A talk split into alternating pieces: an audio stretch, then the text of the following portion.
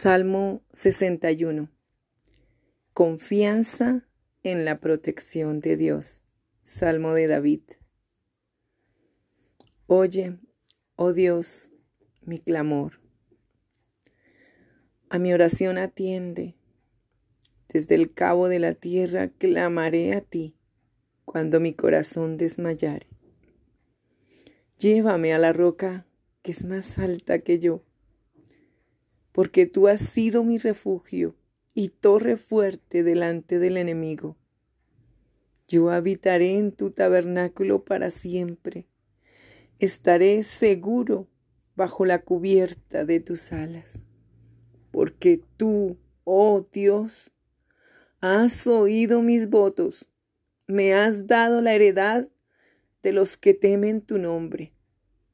Días sobre días añadirás al Rey. Sus años serán como generación y generación.